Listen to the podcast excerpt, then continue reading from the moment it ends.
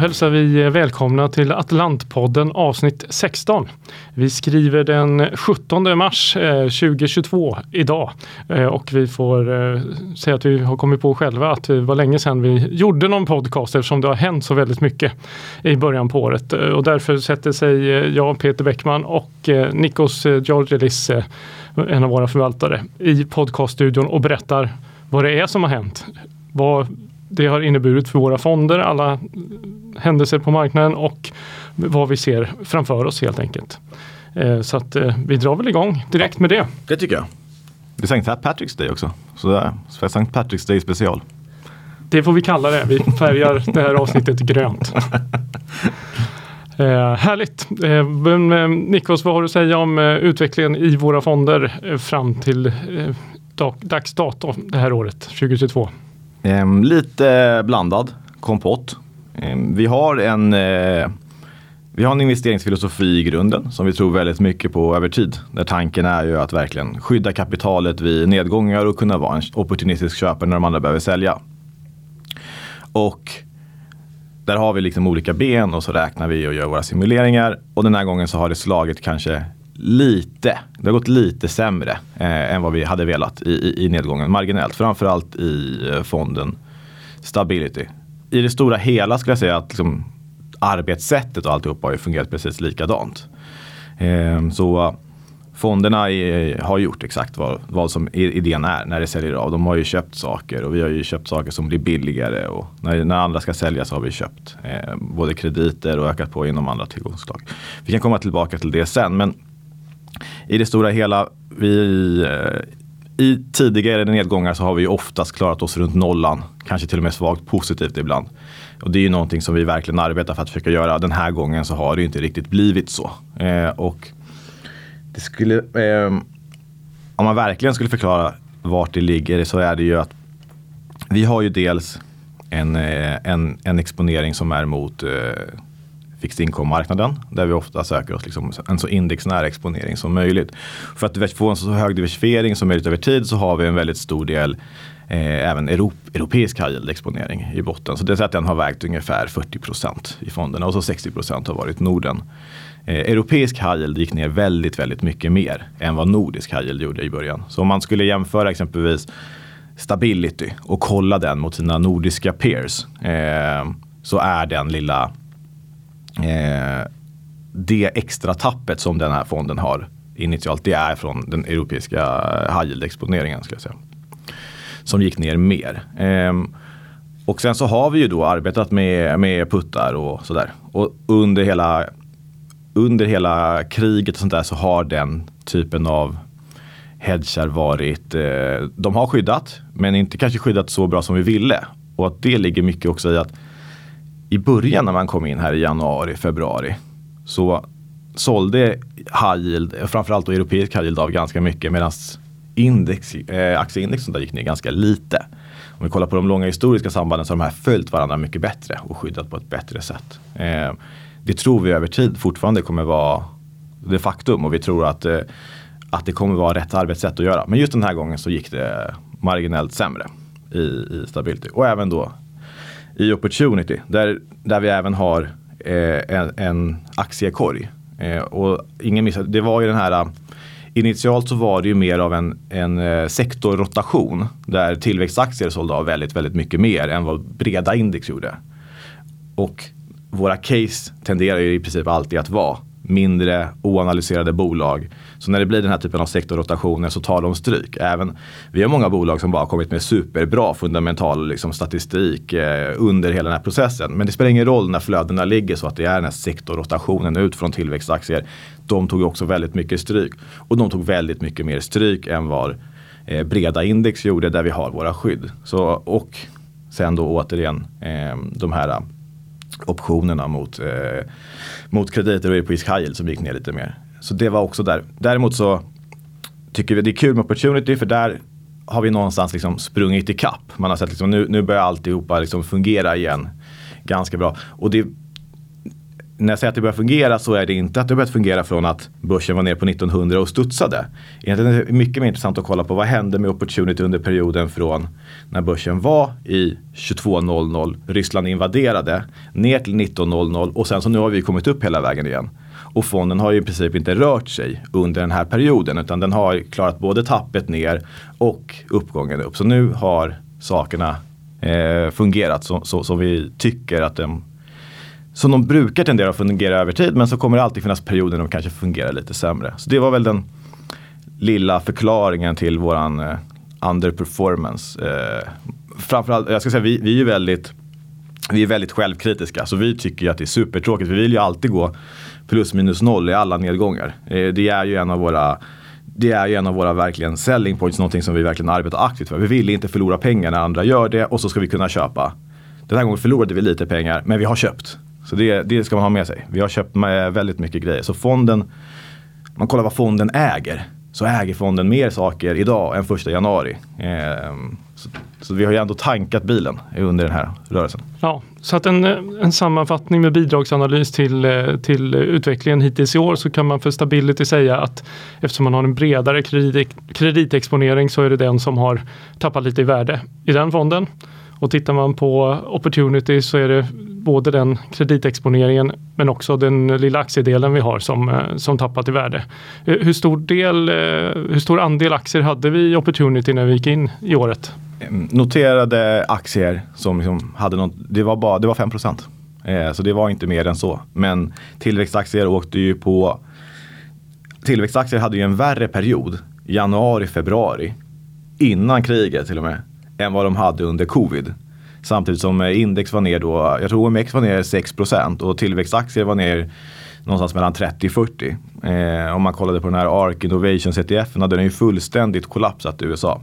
Eh, så det var en sektorrotation som egentligen började lite smått under hösten men som verkligen fick eh, eh jättestort. Liksom. Så, så, om man skulle kolla från första januari till idag skulle jag säga att den här korgen som bara bestod av 5% aktier, den kanske har förlorat 2 eh, Så det var det som hände med den. Eh, och skydden gav inte riktigt 2 för vi, vi såg inte framför oss när vi modellerar hur mycket skydd vi ska ha så tar vi inte höjd för att vi tar ju höjd för att vår portfölj kan tappa 40 procent. Men vi säger att det sker i marknader där kanske breda index ska tappa i alla fall 20.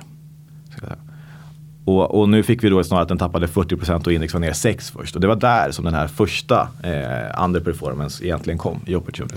Men vad har vi, eh, som du säger, ett, ett devis som eh, Atlant jobbar med är att vi ska vara köpare när alla andra är stressade säljare. Och, och du säger att vi har köpt saker eh, yes. under den här tiden. kan du ge exempel på vad vi har köpt, både kreditdelen och aktiedelen? Eh, på kreditdelen så har vi eh, köpt krediter. När det blir så här stökigt så blir det väldigt oroligt i marknaden. Och Atlant brukar då oftast jobba på samma. Det vi köper är de korta krediterna som säljer av. Eh, där vi egentligen mer kollar på företagets förmåga att betala lånet inom kanske ett år. Eh, om man skulle kliva ut liksom längre på skalan och köpa riktigt lång duration. Då har du en mycket mer liksom fortsatt marknadsrisk. Vi tycker om att, det för, att, att vi tycker ju om den här att köpa en kredit och säga om inte bolaget konkar inom nio månader så får vi pengarna tillbaka och man kan göra det i väldigt trygga bolag. Så där har vi köpt eh, en hel del exponering som vi inte hade tidigare och där kommer man få en väldigt fin pult och par-effekt och sånt där. Eh, I och med att eh, det här kanske är obligationer som man kunnat köpa då på kurs 95 och så får du papper som är skulle jag säga supersolida som kommer gilda då 5-6% på några månader. Eh, så det har vi köpt. Sen har vi också köpt eh, i Europeisk high yield var det som gick absolut sämst i början. Så där har vi lagt på, säga, via optioner så har vi dubblat vår exponering mot europeisk high yield. Eh, det man ska ha med sig här då är att det låter väldigt aggressivt men vi har dubblat vår exponering mot europeisk high yield. Ehm, den optionen som vi hade mot europeisk high yield 1 januari, den vägde ungefär 0,7 procent av fonden. Så när europeisk high yield kollapsar, så äh, europeisk high yield var ner 5-6 procent som värst, då hade vi tappat 0,7 eh, på fondnivå. Hade vi haft samma exponering men i europeiska high yield-krediter, köpt de här underliggande och ägt dem, då hade vi ju tappat eh, samma. Eh, nu hade vi bara 40 procent, men 40 procent i faktiska krediter betydit minus 2 på fondnivå, inte minus 0,7. Så det var det vi förlorade. Men jag vet, när de sålde av så mycket, det här är en så likvid marknad, så är det också där som vi har valt att, eh, att gå emot. Så man kan säga att vi har, vi har dubblat den exponeringen. Så skulle det komma nu att allting löser sig och vi får en väldigt fin recovery i marknaden och allt, eh, eh, Ryssland, Ukraina löser sig och sen så blir det lite behaglig börs igen och, och sådär så kommer ju det betyda att då har vi ju dubbelt så mycket på vägen upp i exponering mot den här sektorn. Ehm, men återigen, säg att det här skulle eskalera, vilket vi får hoppas att det verkligen inte gör, kriget, så är det ju återigen så att då är det ju inte ens en procent som vi kan förlora, utan vi har lagt in ungefär 0,5 procent till kostade det att dubbla våran, eh, våran exponering i den här optionen.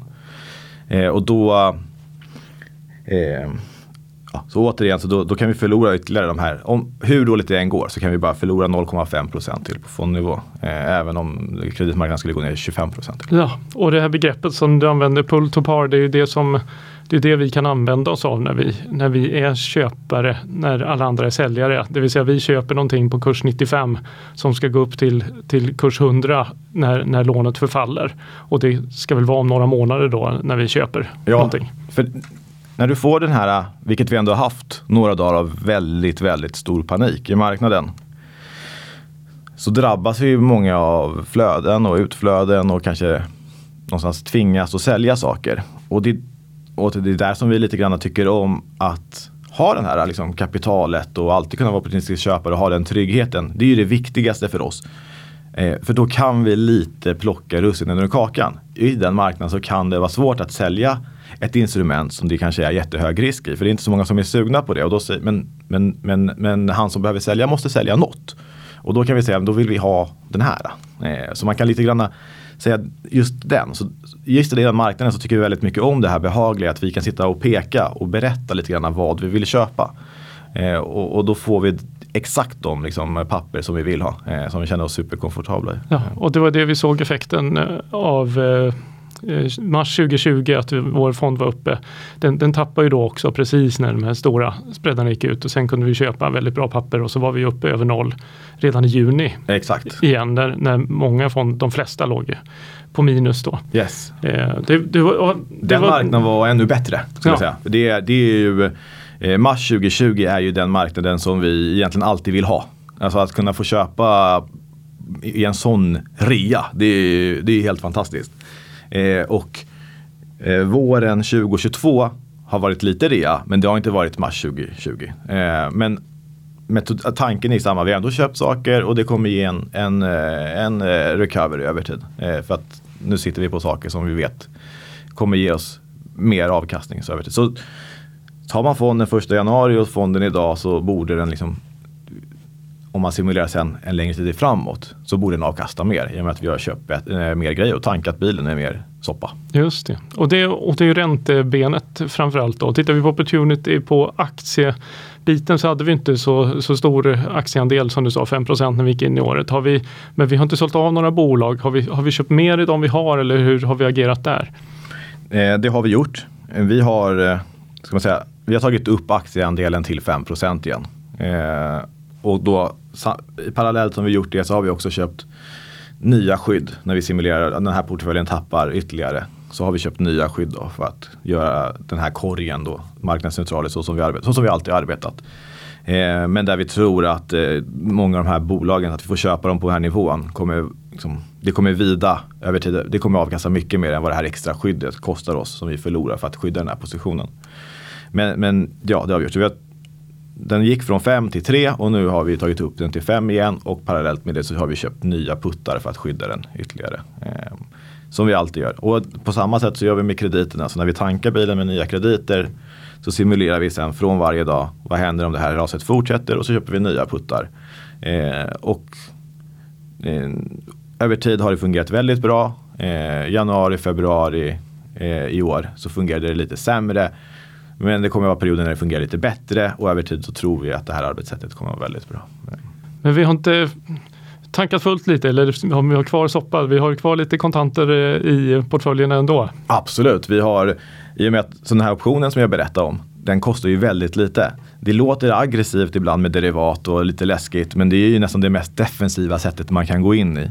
Så när vi går då och köper, då, som jag sa, 50 punkter av fonden kostade det. Att lägga på då en väldigt stor andel, jag tror 50 punkter som vi köpte för gav eh, våran fond i snitt då eh, från den här punkten, om man skulle säga då, så att det skulle vända härifrån och gå jättefint, europeisk high går jättefint i två år framåt. Så har de här 50 punkterna köpt oss ungefär en miljard i europeisk high exponering. Eh, så, men men, men det, vi tycker att det är så, för oss är det så extremt mycket skönare att riskera 50 punkter. För det här kan eskalera och gå värre. Eh, än att ta en miljard av våra faktiska pengar och köpa de här in, eh, krediterna. Och det är därför vi ser en skillnad i performance under den här perioden mellan andra eh, fonder i riskklass 3 som vi jämför oss med. För att det, det blir väl främst högräntefonder, eh, high yield-fonder, corporate bond som, som vi jämför oss med performancemässigt eftersom de ligger i samma riskklass men inte i samma fondkategori. Det är det som oftast Nej. är vår, vårt problem. Nej. Nej, men som jag sa, eh, vi är väldigt självkritiska men om vi kollar på opportunity så eh, har den ju inte det finns några, det finns några corporate bondfonder som har gått som opportunity eller kanske marginellt bättre. Men de flesta har ju gått ännu sämre. Och de flesta andra fonder i, i riskklass 3, om, man, om det så är hedgefonder eller vad det är, så, så ligger ju nästan allihopa och gått en, mycket sämre än vad vi har gjort. Så eh, hade gärna klarat oss och parera nollan, eller som vi alltid vill. Eh, men vi har gått okej. Okay. Eh, vi, ska, vi vill bevara allt kapital, vi vill inte förlora pengar när andra gör det. Det är ju lite, lite grann våran USP. Men vi ligger fortfarande i toppen av allt möjligt man har kunnat äga i riskklass 3 och vi har tankat bilen. Så det är väl det positiva man kan ha med sig. Mm. Hur, hur ser, eh, Eh, och nu har, nu har vi nämnt eh, kriget några gånger här, men, men exponeringen mot Ryssland och Ukraina för, för att klargöra den biten också. Hur, hur ligger vi Atlantfonder till eh, där generellt sett? där har vi har ju ingen, ingen exponering mot de marknader överhuvudtaget utan det blir ju indirekta exponeringar i att det kan vara någon att vi sku, ja, även om vi kollar på våran kredit, men där äger vi vi har exponering mot ett kreditindex och det skulle kunna vara då att det är något bolag där i som har en viss eh, aktivitet mot eh, de här länderna. Men det är ingenting som vi har tag, märkt av utan vi, vi drabbas mer av marknadernas stora rörelser, hur de i stort påverkas av det här. Men vi har ingen direkta exponering alls mot Ryssland och Ukraina. Det finns inte i våra fonder. Ehm, och där har vi, vi fick frågan i och med att vi äger Vostok Emerging Finance som har varit ett top case för oss. Många tror fortfarande att det har med Ryssland att göra. Det är ju 60 procent Brasilien eh, och Mexiko eh, tror jag är 20 procent eller någonting. Och Latinamerika har ju boomat här. Så de har ju snarare gått väldigt bra. Men den har sålt av för att många tror att det här har med Ryssland att göra. Och jag tror att de hade ungefär 3 procent av sin portfölj exponerad mot Ryssland idag. Och vi, den väger 1 procent i opportunity. Så tre baspunkter kan man väl säga då indirekt exponerade faktiskt mot Ryssland-Ukraina-marknaden. Mm. Ja, nej, men det är skönt att reda ut som sagt. Ja. Det är ett sånt bolag som vi eh, har gillat länge och eh, som det finns ett eget eh, poddavsnitt av Atlantpodden där du och Taner intervjuar vdn. Det kan ju rekommenderas det. Tycker du att de saker han säger i det poddavsnittet gäller fortfarande? Ja, absolut. Det är fortfarande det är topic eh, för oss. Eh, ett av våra topics i alla fall. Så det tycker jag verkligen. Man ska lyssna på det avsnittet tycker jag. Mm. Eh, nej men där, där, har vi väl rätt ut lite vad som, har, vad som har hänt, hur vi har positionerat om våra portföljer och så vidare. Är det någonting särskilt du vill lyfta fram i hur vi ser på, på saker framåt? Vi har rustat oss, vi har tankat bilen som du säger, vi ligger positionerade eh, framåt. Vad, vad, vad, skulle du säga om olika eh, scenarier vi tittar på eller no någonting särskilt du vill lyfta fram där? Det jag ska inte ljuga och säga att det är enkelt nu. Det är väldigt eh, knepig marknad. Eh, och det stora för oss har ju egentligen varit eh, inflationsoron och räntehöjningar. Och det tror vi har påverkat mer än kriget i Ukraina. Även fast kriget i Ukraina är det man pratar om väldigt mycket nu. Och det är en supersorglig grej. Men börsen står ju nu faktiskt, eh, ja, om, jag tror till och med att den kanske står marginellt högre än vad den gjorde när Ryssland gick in i Ukraina. Så vi landar återigen tillbaka i att den stora drivan av risktillgångar kommer vara inflationen och hur aggressivt man höjer räntor eller inte höjer räntor. Eh, det kommer vara det viktiga. Där har, vi vet inte riktigt. Vi tycker väl att, eh, så, så återigen, vi försöker lägga oss så neutralt som möjligt. Vi köpt aktier i bolag vi gillar, hedgar det med puttar. Vi har köpt eh, bonds som vi gillar, eh, vi hedgar det med puttar. Och vi har en jättestor kassa. Så fortsätter det här ner 25% till om man ska säga, en eh, jättestor vända ner. Då kanske vi får det här ännu extremt fantastiska realäget att köpa tankarbilen. Det är nästan tror jag vad vi hoppas mest på. Eh, och annars så kanske marknaden vänder. Eh, Ukraina, det blir en relief efter Ukraina-Ryssland och eh, ekonomisk tillväxt börjar bli så fin över hela världen att eh, man kan börja höja lite räntor och inflationen kanske kommer ner då om man hittar några energilösningar och luckrar upp lite, lite kedjor och sånt där. Men eh, ja, vi, vi försöker faktiskt lägga oss väldigt, väldigt neutralt. Vi sticker inte ut hakan åt något håll just nu. Utan vi försöker bara vara redo på en vända ner till eller annars eh, skulle jag åka med uppåt liksom, om det vänder här. Men mm. ja, lite, om det inte vore för att det var krig så hoppas man ju lite på en lite större rea. Vem vill inte köpa när det är rea? det verkar som att eh, fler har tyckt om hur, hur fonderna performat också. Opportunity eh, startade ju första januari 2016 och eh, nu i, i förrgår, det var inte St. Pat vad heter det, för, dagen före dagen före St. Patrick's Day, så tog Folksam in eh, Atlant Opportunity i sitt guidade fonderval. Och det är vi väldigt glada för, för det blir ju en plattform till där den här fonden blir tillgänglig och, och en möjlighet för, för kunder att välja den här i, i flera av sina pensionslösningar och andra, och andra ställen. Så det är vi ju jätteglada. Ja, superskoj faktiskt. Det var ju eh, vi är, liten, vi är en lite mindre firma, så vi var jätterolig liten klapp på axeln att vi gör någonting bra som vi uppskattar. Det är superkul, så vi hoppas att eh, ni har haft nytta av den här podcasten och förstår lite mer vad vi gör under de här perioderna. Att vi har kommit ikapp lite grann med vad som har hänt under det här året. Vi ska försöka komma ut månadsvis med Atlantpodden. Det är vårt mål. Nu har det varit ganska mycket i början ja. på det här året. Och sen vill jag bara lägga till det som vi ofta säger att vi är ingen, vi är ingen blackbox och vill vara tillgängliga. Och när det blir de här turbulenta marknaderna kanske det kommer mer frågor. Så mejla, mejla vem som helst på Atlant. Man kan mejla förvaltarna direkt eller man kan mejla vem man vill.